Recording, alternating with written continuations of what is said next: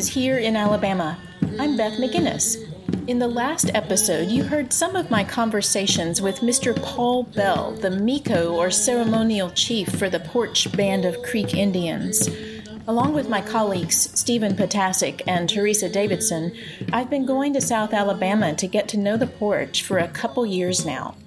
We've found them to be warm, hospitable, and gracious people who have a great deal to teach us about living in this world we all share. Before continuing our conversation with Micco Paul, I want to tell you a little bit about the history of the Poarch Creek Indians. I've learned a lot from talking with some of them and from going to their Southeastern Indian Festival and the annual Thanksgiving powwow they host. You should go too. These were amazing experiences. You don't have to go to Poarch to learn about the Poarch, though. They have an excellent website, pci nsn.gov. Their YouTube channel, also excellent, is PBCI Calvin McGhee Cultural Department. I've included links to both on the Educator Resources page of my website here in alabama.com. The best way to learn about Poarch history is to hear it from them. So, what I'm about to tell you is based on their website. I'll summarize, and I'll do my best to get it right. I grew up in Alabama and Georgia. I went to college in Alabama, went away to graduate school, and returned to live and work in Alabama. I've now lived here in Alabama longer than anywhere else. That means I have lived almost my whole life in the ancestral homelands of the Muskogee Creek people. Centuries before I was born, they cared for this land.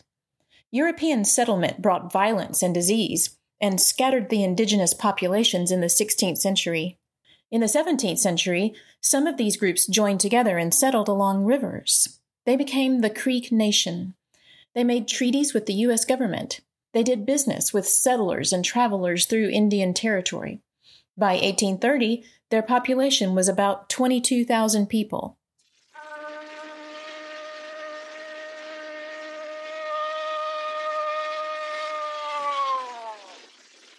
More and more settlers came to Indian Territory.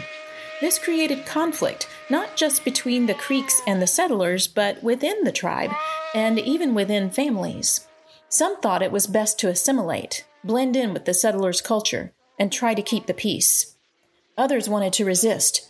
They were called the Red Sticks because they raised the red stick of war, which was tantamount to a war declaration. Here, I want to quote directly from the Poarch website because I can't tell this story as well as they do. This is their account of the war that followed. In 1813, an attack on peaceful Creek towns prompted the Red Sticks to retaliate, beginning the Creek or Red Stick War. Creeks and settlers alike sought shelter at Fort Mims, about 20 miles west of present day Poarch. However, the Red Sticks were able to breach the fort, and what followed was a fierce battle of which few survived. Though the dispute began as a tribal civil war, it soon transformed into an American war against the Creeks.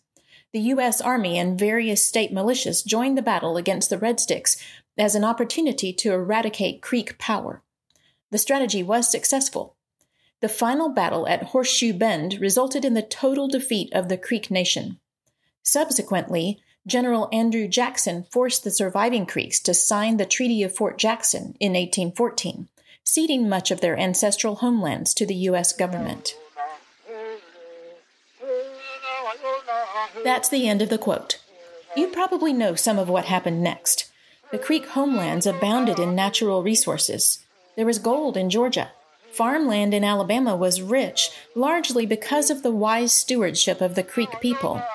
The settlers wanted those resources. In 1830, Congress passed the Indian Removal Act, I'll quote again from the Poarch website.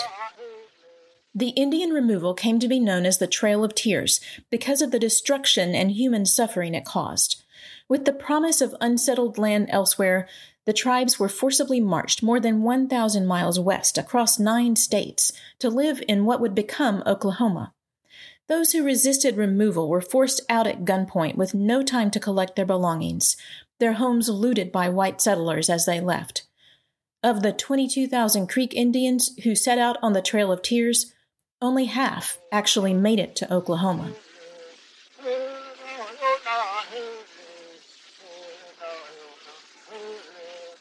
The beginning of the Poarch Creek Indians was a small group of families in the Tensaw community who were not removed.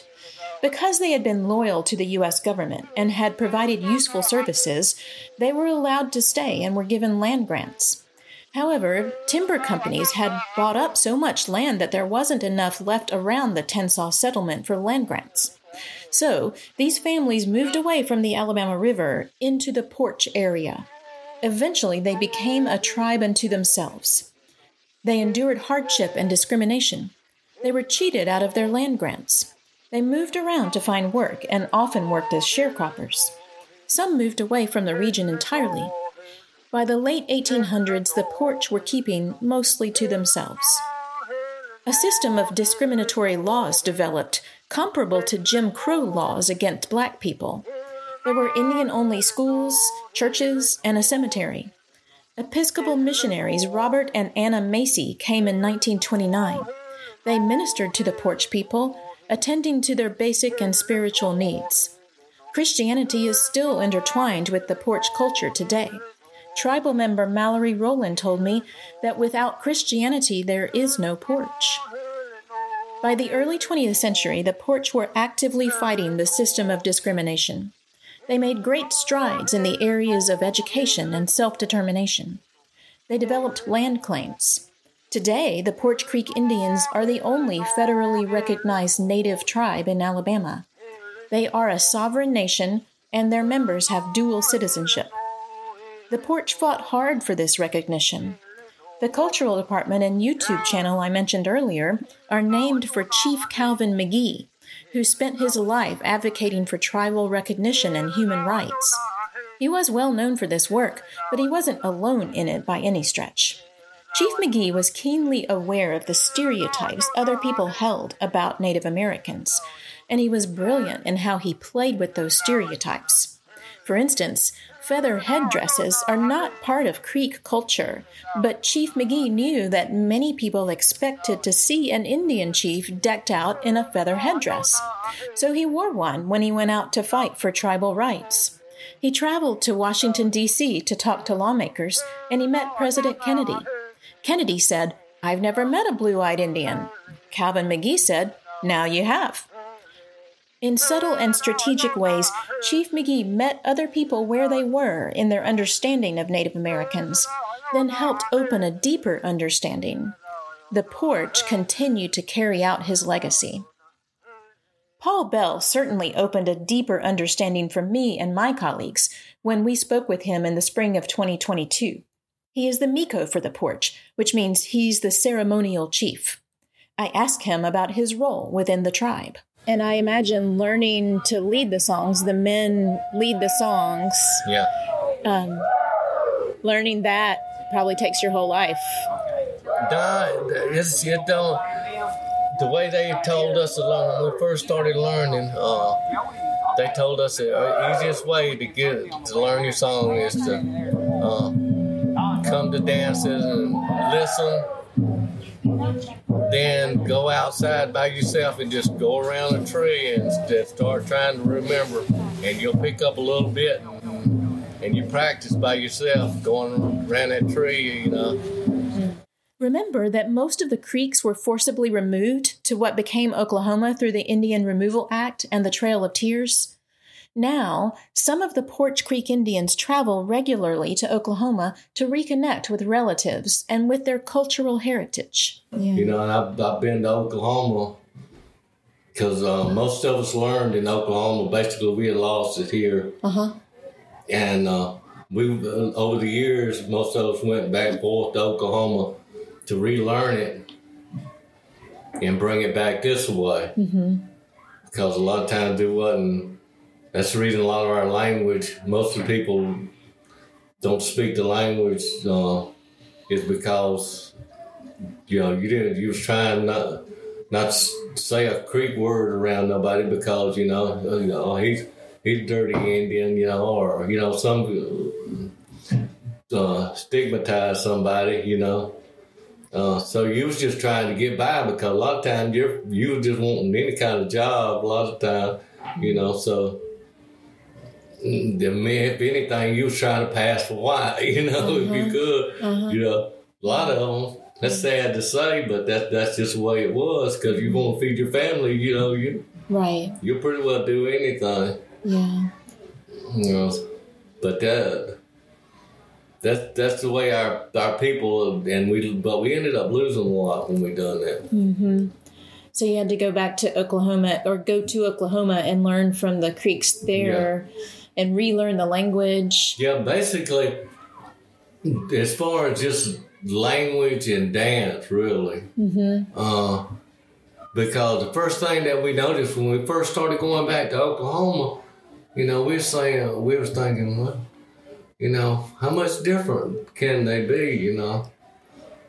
And then we get over there, find out they're eating the same foods that we eat, and they cook just like we do for the most part Oh wow. and uh, that, that that just kind of blew our mind. Uh, you know, uh, we go over there and go think, oh, I ain't no telling what I'm gonna eat. It, you know, you know, it's like if you went to a foreign country for the first time, you thinking, now what's this food really got in it? You know, Sure. and uh, what we found out it's basically the same thing Mama cooked. You know, What are some of those foods? uh, peas and corn and uh, collard greens and stuff like that. And they have corn drinks that we basically you wouldn't see around here much no more. Mm-hmm. Uh, you'll see it out there at one of our buildings. Uh, Mallory and them had fixed some uh, just like corn and uh, meat cooked together Uh huh. into a soup Uh huh. or like they would take blueberries and make dumplings, that wild blueberries make dumplings, or they make their cornbread a little sour. Uh huh. One of the guys was talking about it this morning. The the lady told him how to make it in Oklahoma, and he come home tried it, and he said, "Well, how?"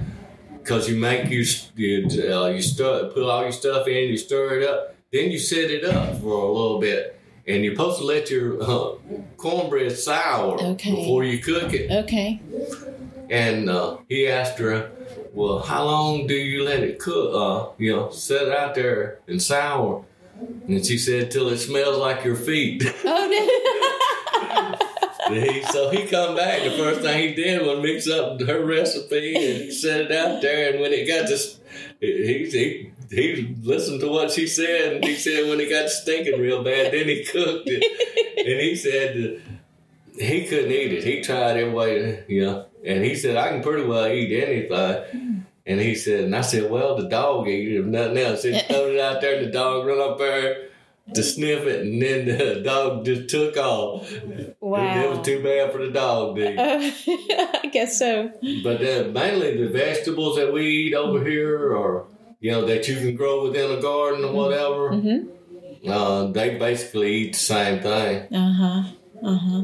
Huh. And so, uh, people who went to Oklahoma had discovered that these that these food traditions had been sort of passed down the same way, Uh-huh. but also there was for you all there was loss of language and the dances, and so Yeah. those you had to relearn. Yeah, um, cause most of our stuff once they kind of lost, started losing their language because they was more or less ashamed.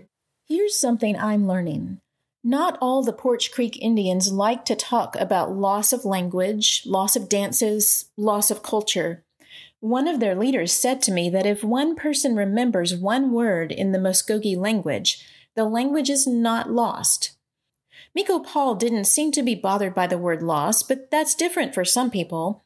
It's a good reminder for me to listen more and talk less and pay attention to what the person in front of me is saying.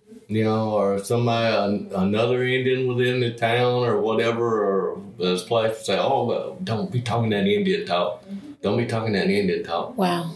And they wouldn't teach your kids uh, because they was ashamed and and because they knew what the consequences, you know, they didn't want to be called, you know, bad terms, you know. And uh, so it just kind of ended up fading away.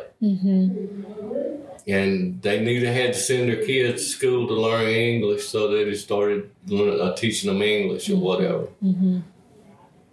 Now, these days, you know, we started teaching our kids, you know, the language, but back then, you know, all they was thinking about was, you know, keeping my fam- family safe, you know, and, and having a job to be able to feed them. That was their main concern. Mm-hmm. It seems like these days there's a lot of pride in the Creek language and the dances and the traditions.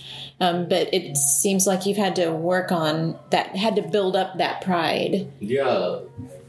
Like, I've been going back and forth to Oklahoma at least 25 years. One or two times a year at least, basically. Mm-hmm. Uh, they some of them has been doing it longer than that, trying to learn language and just getting uh, different things that we might have th- think that we missed or whatever. Mm-hmm. You know, little stories or whatever. Mm-hmm. And we've learned a lot by learn relearning our language because it's a totally different thing. You know, it's like I was telling the kids, is we didn't we didn't have a word for you know goodbye. We'd say "Hadam Jiathlis," and to see each other later. You know, and and the way the old ones would tell us that when we say like "Estonko" to each other, it wasn't just like it's supposed to. We use it for "How are you?" Mm-hmm. You know, but when they said it, they uh, it, it, it, was a different way of saying it. They was really wanting to know how you were. Oh, yes. Uh, because they were, you know, they're real close knit uh-huh. family. A lot of times, I don't, I don't think for the first ten or fifteen years, I was allowed to go to a hotel. You know, that was they, uh, you always went and stayed with somebody. Mm-hmm. Mm-hmm. And it'd have been real bad manners if I'd turned somebody down. Right. You know, and then basically we do the same thing. So we can, he kind of retold us that when they come down here, you know, then we're not going to say, well, we'll find you a motel. First, we'll invite them. If they want to go to a motel, we'll try to fix them a motel. We'll get them a motel. But we'll invite them to stay with us, you know. Mm-hmm. Mm-hmm. So it kind of brought that closeness, you know, bringing that closeness back. Yes, the good manners and the hospitality that you were talking about with uh-huh. the school children. But it, it makes you close. Mm-hmm. You've been listening to a conversation between Micco Paul and just me. A little later, my colleagues Theresa Davidson and Steven Potaczek joined us. I wanted them to hear about the trips to Oklahoma. You were telling me about going to Oklahoma a couple times a year. You've you've yeah. gone for the past twenty five years, and yeah. many other people going to Oklahoma to learn and revive some of the language Yeah. and the dances that were lost here. Would you tell my colleagues a little bit more about that?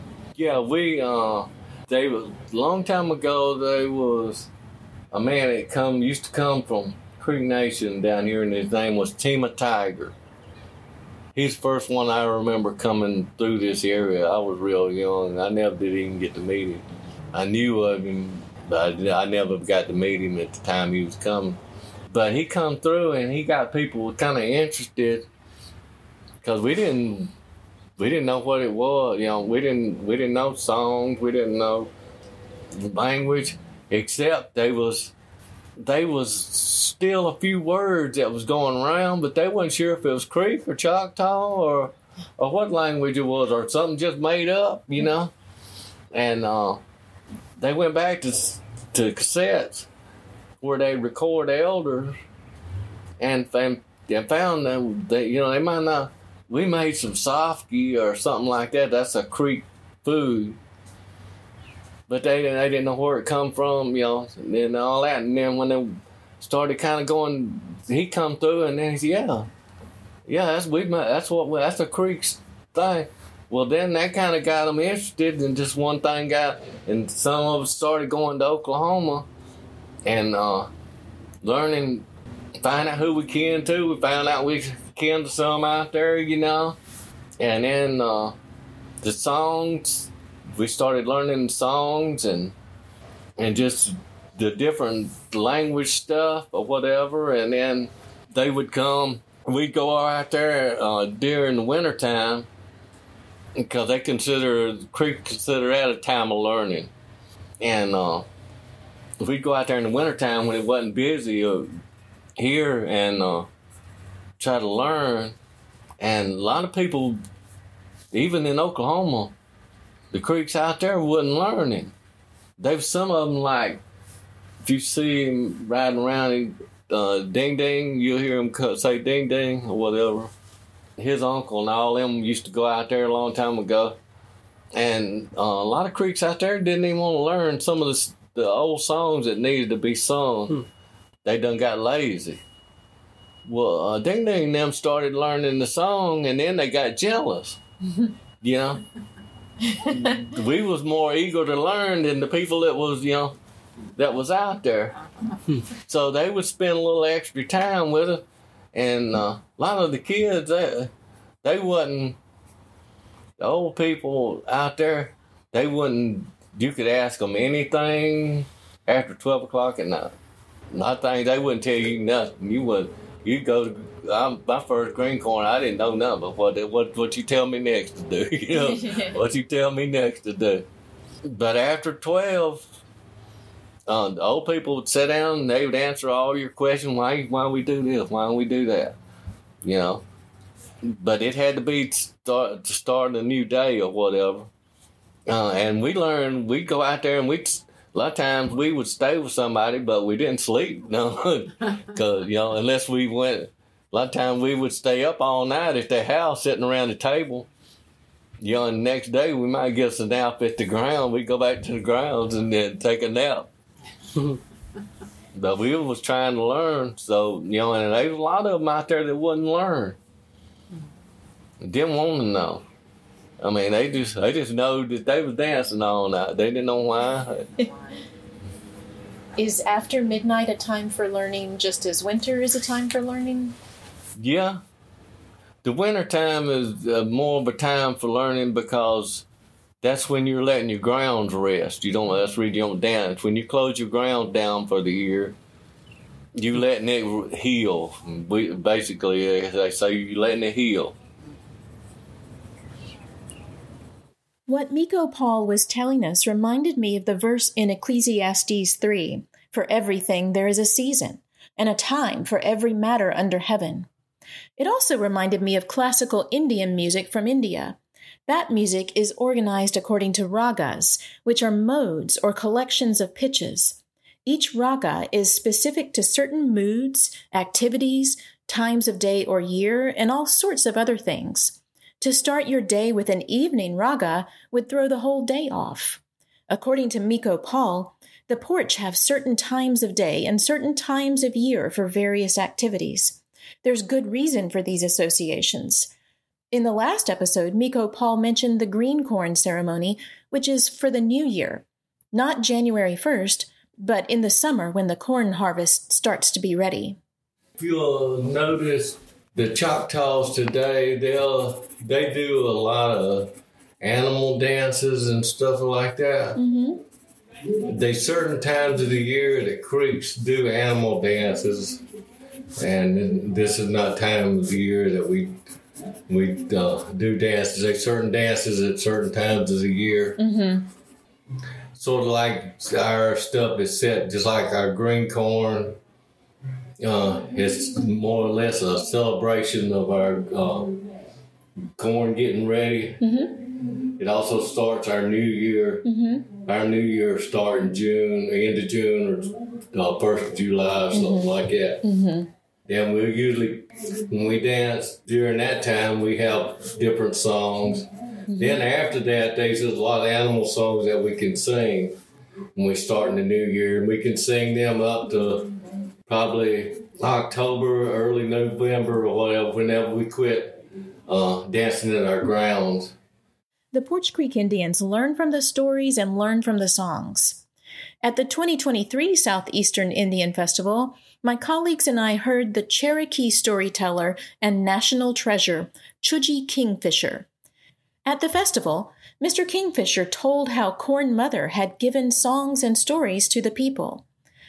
In Mr. Kingfisher's story, stories and songs are central.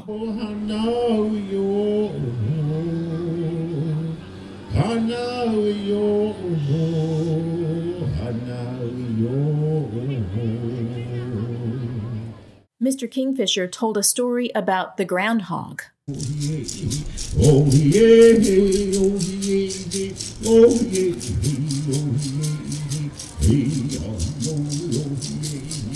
Oh yeah.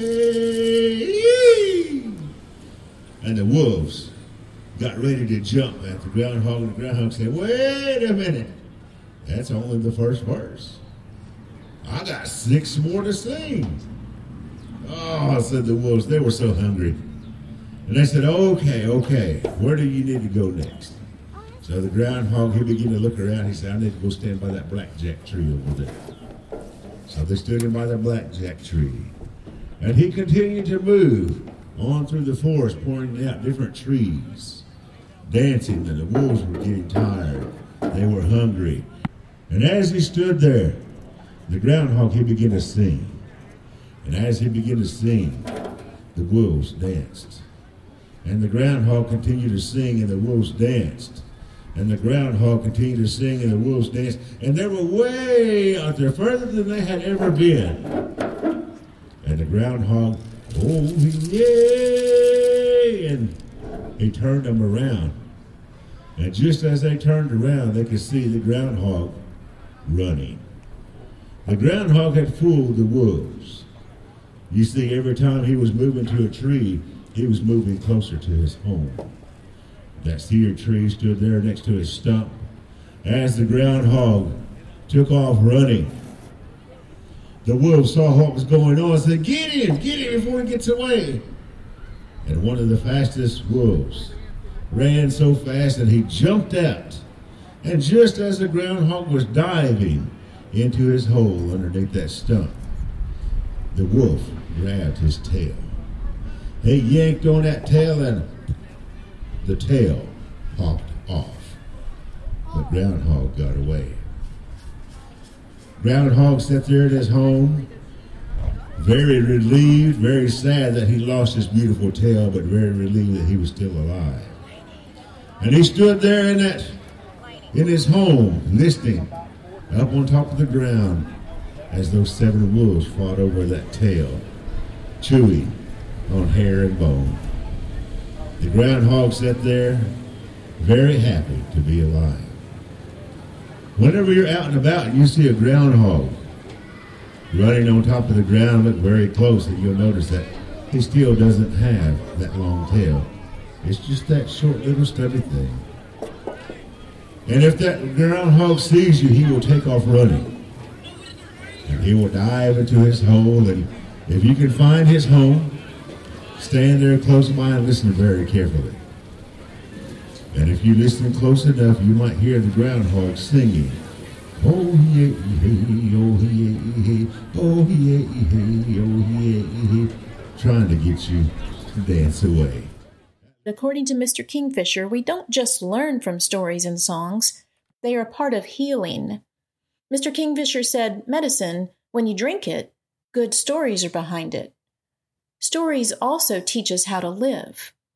In the story Mr. Kingfisher told, Corn Mother gives life itself, but she also teaches us how to get along with this world around us.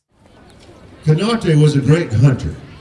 Kanati, whenever they were looking for food, whenever they were needed game or needed something, they would always go to Kanati and they would they would tell him what they needed.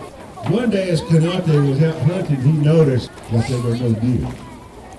He noticed there were no squirrels, no rabbits, no birds, and no fish. He came back home for the first time in his life empty-handed. He sent the women out to look for roots and berries, but there were none. The land had dried up. The people began to starve, and they came to Kanati and they asked him, Go and see what we can do. So Kanati, he took his medicine and he went to a high mountain. And there he prayed and he fasted. He waited on an answer. For four days and for four nights he sat on that mountaintop, prayed. And not he sat there on that mountain and on that fifth day, when he woke up, the breeze was blowing much like it is today. And over that breeze he could hear a song. A song he had never heard before. So he got up and he began to follow that song. He followed that song down into the valley, up the mountainside, and there on the top, he continued to follow that song. And when he would rest, that song would sing to him. When he would stop to eat, that song would sing to him. And he was more determined every time to find where it was coming from. He came to a very large field, and there, there was a single plant in the very middle, much like this pole is right here. And in that, that plant, that sun was shining down on it. And Kanati knew that's where that music was coming from. He walked up to it. He'd never seen this plant before. It was tall and green. It had Oh, Hanayo,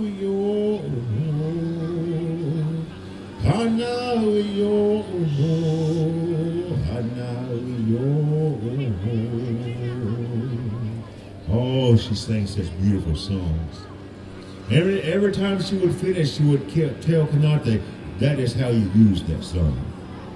Whenever you go hunting, sing this song. Whenever you go fishing, sing this song. Whenever you do this, sing this song. Whenever you do that, sing this song. Many of the dances that you're seeing here today from our Cherokee people are those songs that Corn Mother gave to us. Adante sat there for those seven days and seven nights learning those songs. And when it was done, he took the ears of corn, those many different colors, and he took them home. He showed the people how to plant. He showed them and taught them the songs that whenever they planted, they should sing. Whenever they went out there to take care of those corn, that they should sing. Whenever they went hunting, they should sing. Whenever they went fishing, they should sing. Whenever they should raise those babies up, they should sing and the people they flourished, the people they grew, and they took that corn and they scattered it across the earth. Today you can find corn in many wonderful countries still feeding people. Today you can find our people still singing these songs. When we go hunting, when we go fishing, when we're taking care of our children, we still sing these songs because they're still very important to us. We show you these dances and we sing these songs to you because we want you to hear. Because they're very important that maybe in your life you might use them too.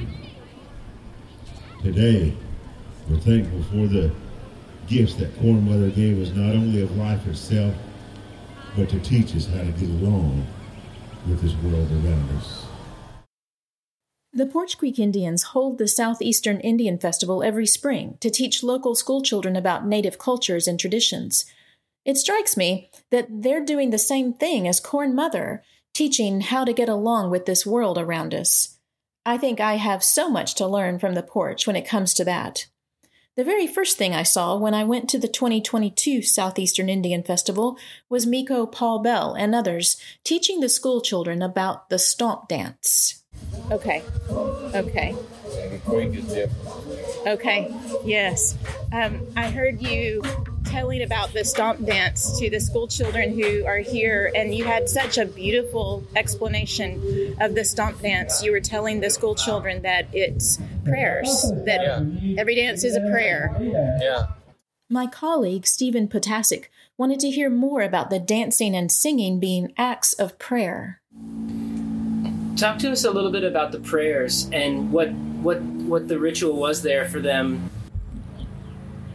Just about all her songs is considered for necessarily it might not be talking directly about a prayer, praying, but the majority uh, the songs was about the prayer, it's praying to Creator to give them strength, protect their village, uh, protect their children, you know, and uh, all their all their ceremony was built on that because their belief system, everything was for the Creator. It wasn't about them. It was everything. It was wanting to show the Creator, even way back when uh, before white people come and stuff like that. I mean, they were still talking about you know praying, um, and some of the older ones believed something about if they would catch the Milky Way mm-hmm. and ride the Milky Way to heaven. You know, they could, we don't know how, you know, unless it was uh, uh, God, our Creator, or whatever, speaking through them, or because at that time, you know, it's like a lot of things you see on some of these scientific uh, shows about. Now, how did they know that that planet was up there? Because you know, at this angle, at this place, you can't see that planet, but they knew about that planet. Mm-hmm. You know, it's stuff like that that uh, that had to they had to learn some way, but you're not sure how they learned it and that's that's kind of like the thing on the Milky Way. You know, we weren't sure that they could even see a Milky Way. You know, we know it was a lot cleaner. You know, the environment was cleaner, but still, uh, you know, you just don't think of them seeing that. You know, so you know, uh, they were speaking to a creator. You know, and they, I think they believed a lot more than people believe nowadays. Uh, because they they looked at it their life depended on it, you know. Yeah. Uh, and you know how in the Bible it talks about uh, the donkey. I don't forget who it was, but uh, speaking to the man on the road or Balaam, whatever. Balaam's might have been Balaam's ass, Balaam's donkey. Uh huh. Uh huh. Well, see, uh, the first medicine that was brought to the creek, as was told, was brought by a deer. A deer coming, they were uh, they didn't before they had any medicine or whatever. Uh, the creator, creator sent them a deer to give them their first medicine, and uh, the deer talked to them in Creek or whatever. Uh, the creator spoke through them through that deer because you know they say, well, you can't talk to animals or whatever. Well, you might not can, you know, maybe back then, but you know, uh, if the creator creator spoke through it, you know, then they, they naturally gonna understand it, you know. Both Paul Bell and Choogie Kingfisher talked about songs as prayers, communication with the Creator. Here's Mr. Kingfisher. An elder came up to me and he said, Whenever you play, he said, I've watched you. He said, Whenever you play, you play the way that you're supposed to. He said, because our songs are meant for that moment, that time. He said, it's a prayer. He said, you're praying from here. He said, when you pray, when you play from here, he said, you're, it, this gets in the way. Because when you think about it, then you're trying to, let me try this, let me try this, let me try this, and it doesn't flow when you think about something else and you just play from here, then it flows. He said, that's the way nature does. He said, nature doesn't worry about what note it's going to play next. A bird doesn't worry about what, what song it's going to sing next. It just sings. And so that's the way this should be. And back to Micco Paul. Like I was telling the kids earlier, we dance around the fire in the middle. Uh, it's not only to smoke to take our prayers to heaven, but uh, it's also to to make uh, to light us up a little bit. That's the reason a lot of times you'll see us wearing uh, flashy clothes a little bit, some more than the others, because uh, we're making sure the Creator's seeing us, because we want Him to know if we out there, we we uh, using the strength He give us uh, the dance or whatever. I mean, and, and, and the blaze off of the fire usually, you know, tell tell that, you know, they, they but we know that the Creator can see us where it's dark or light, but you know, it just brightens our clothes up, makes our clothes shine more. When my colleagues and I reflected on our conversation with Micco Paul, Steven Potaczek remembered Psalm 141. I do remember Micco Paul talking about the dances and saying all of the dances are prayers there and the the fire um, the smoke of the fire carries the prayers to the creator but also the blaze of the fire and also the colors of the outfits um, Yeah. will are meant for the creator to see Yeah. and Micco Paul said, the creator's going to see us anyway. But we've got these bright colors um, to call attention to us in the eyes of the creator, and um, so the creator will see we're doing we're doing well. We're taking care of ourselves, doing what we're supposed to do. It reminds me of this. There's a psalm where it says something like, "Your prayers are like incense. Uh, your prayers are like incense, you know, to the Lord." And just that idea of the smoke carrying the prayers. Yeah. We learned from both Paul Bell and Choogie Kingfisher that prayer goes hand in hand with fasting. Before I lose that question, I was wondering is there fasting in Creek tradition? Yeah, it's it's a lot more than what you see in the church. Really? Yeah, I mean, I was raised in church. I still go to church, whatever. Uh, but in Creek, it, it's when we're gonna have like a medicine dance, Mm-hmm. we're gonna at least do a twenty-four hour fast. Yes. No water, nothing, or whatever. Yes. Uh, Cause we gonna we try and let our body clean itself before we take the medicine. Then once we take the medicine, you know, and then we'll leave it on a little bit or whatever, and then we'll wash it off. Then we can go back to drinking, you know, water or whatever. Sure. Uh, but we take we we liable to do that often every time, you know, and then we always tell each other, you know, if you're having a problem, you know, you can fast about it, you know, and pray about it. Mm-hmm. And I tend, if they asking me, I tend to uh, pull my grandma out and go to talking about her. Oh. And um, my grandma would tell me, uh, if you have a problem, get down on your knees and pray until you get some satisfaction. You know, fast and Mm-hmm. Right. pray. It don't make no long, it make no difference how long you got to be there. Right. Right. You know, if you want the answer, you'll stay there. You know, Oh, wow. Yes. you know. Yes. So that's what I tend to tell them. I say you got to be dedicated to it. Mm-hmm. You know. It was striking to me that children fast too. They're brought up that way. you know, a lot of fasting, a lot of praying. All their kids was brought up like that. They, you know, they would basically your kids fasted too after a certain age. You know, maybe 10, 11, You know, uh, little kids they didn't they didn't so much. You know, and they know little kids had to eat. Uh, but then, but they would teach them, you know, how important it was. You know. Um, but it was just like an integral part of what they was, you know, what what they was about. Choogie Kingfisher told us a story that tied together a lot of what we were learning from both him and Paul Bell. Mr. Kingfisher is not just a storyteller, but also a flute player. He told us that a story or a song is for a particular moment in time, and it's unique to that moment. It has to be right for that moment, and it should come from the heart of the singer, the storyteller, or the flute player. When it does, it has the power to heal. Now you're going to find you're going to find when you begin to research the Native American flute that that there's going to be things like, especially for Cherokee, you're going to find the Cherokee morning song, as in the day.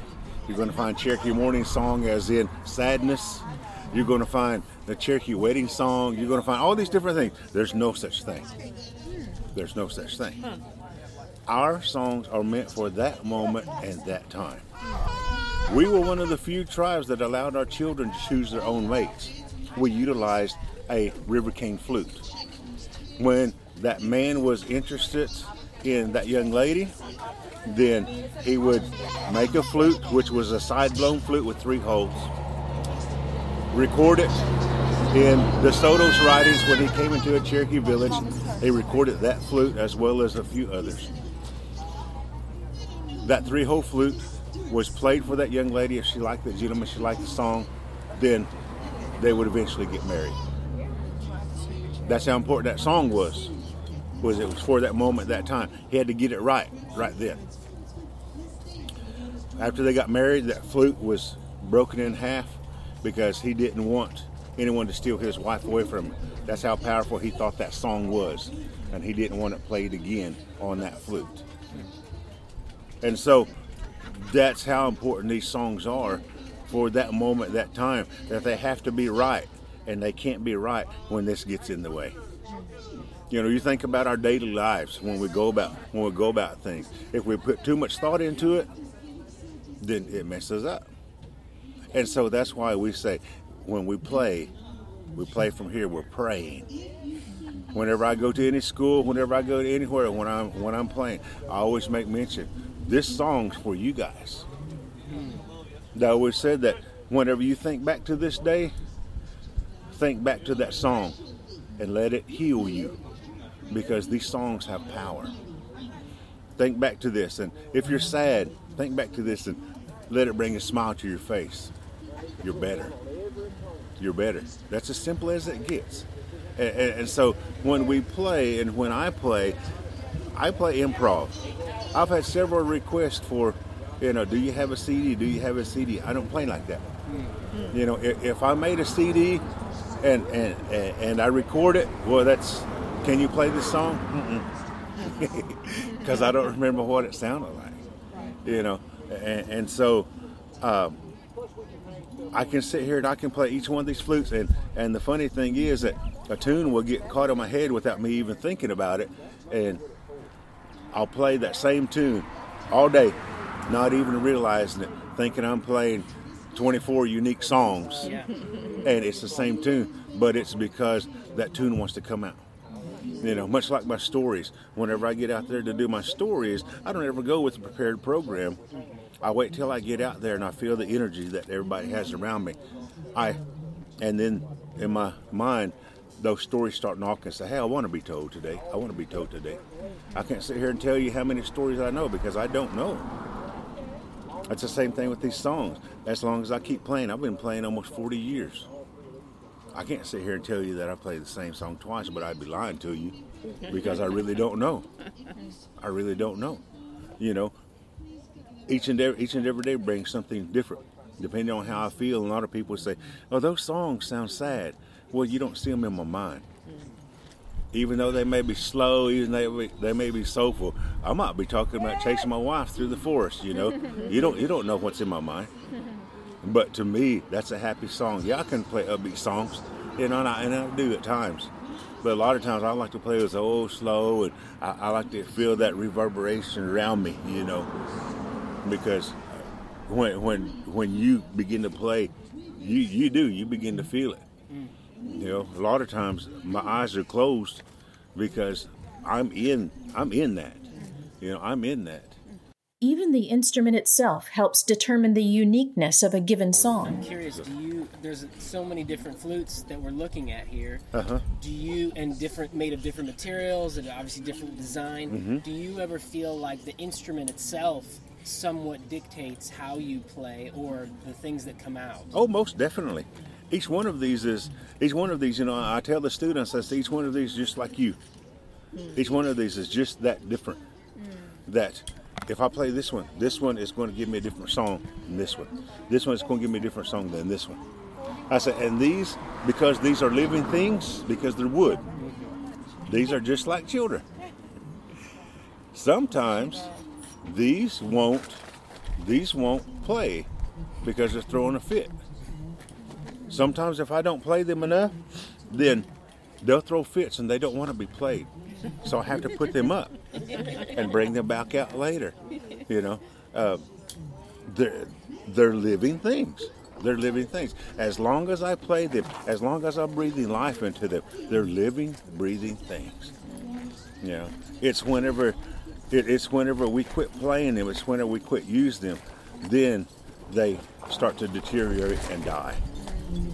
That's that's the sad thing. I, I've seen I've seen flutes, and I can tell when a person plays a flute or messes with the flute, because even though, let me see which which one is it. Uh, My oldest one that's up here is probably, let me see, and, it, and it's probably it, it's not very old. It's probably about 15 years old that I got up here on the table. Yes, I, this one and this one right here. You see, they're not they're not out of shape. They're not. Uh, that's because I play them all the time. If I don't play them all the time, they'll dry out. They'll start to crack. That's because they're being neglected. They're being, they're not being utilized. Everything wants to be used. Everything wants to be used. That's including instruments. They want to be used. Look at this turtle drum. That turtle drum is, man, he's worn out, but he loves it and he's still working. you know, my rattle down there, my rattles losing, or up here, he's losing scales here and there, but he's still being used. I've had him several years too. So everything wants to be used. Think about yourself. You want to be used. You want to be. You want people to come and, and you want people to interact with you. You want you want to be a part of somebody's life. You know. And when you don't, what do you do? You deteriorate and pass away. That's what happens to a lot of our elders. And so we try to keep from that. And that and these are good lessons. You know, these are everything that you look at. Everything that you look at has a lesson in it and how to treat other people, how to treat how to treat your own family, how to treat yourself, how to you know, and, and so so that's what we look at, you know, as as uh, as those old ones told me, said pay attention because everything has a lesson in it. Everything has a lesson in it, and, and that's what that's what we were told whenever by our elders that any, anything that you do, anything that you're giving away, whether it's my stories, whether it's my songs, whether I'm cooking for you, whether I'm sewing a, a blanket for you, making you a shirt, making you something, whatever you do and, and you intend to give that away, you're giving a piece of you away. Always make sure that it's a good you.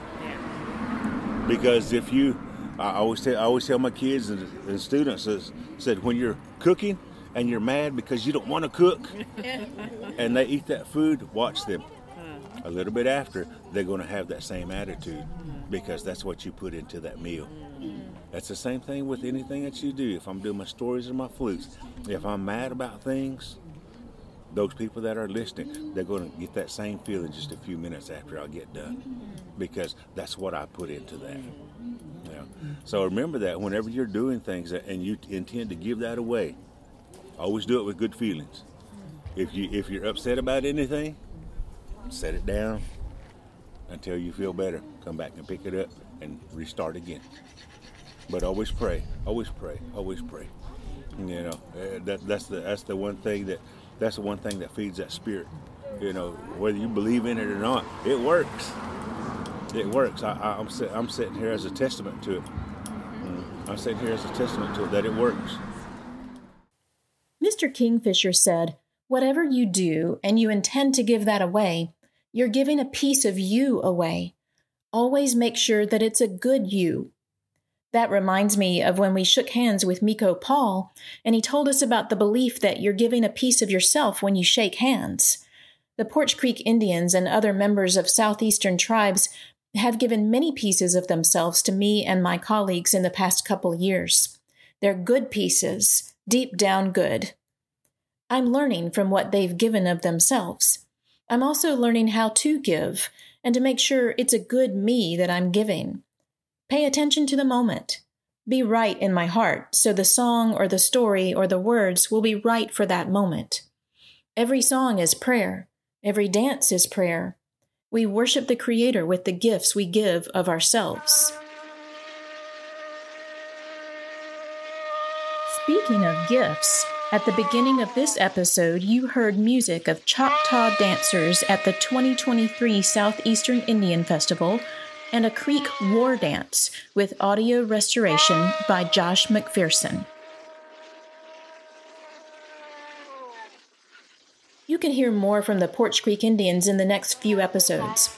If you want to dig deeper, and I hope you do, you can explore their wonderful online resources. Their website is pci-nsn.gov. Their YouTube channel is the PBCI Calvin McGhee Cultural Department. I've included links to both on the Educator Resources page of my website, hereinalabama.com. That's H E A R in Alabama.com. I'm Beth McGinnis, and this is Here in Alabama.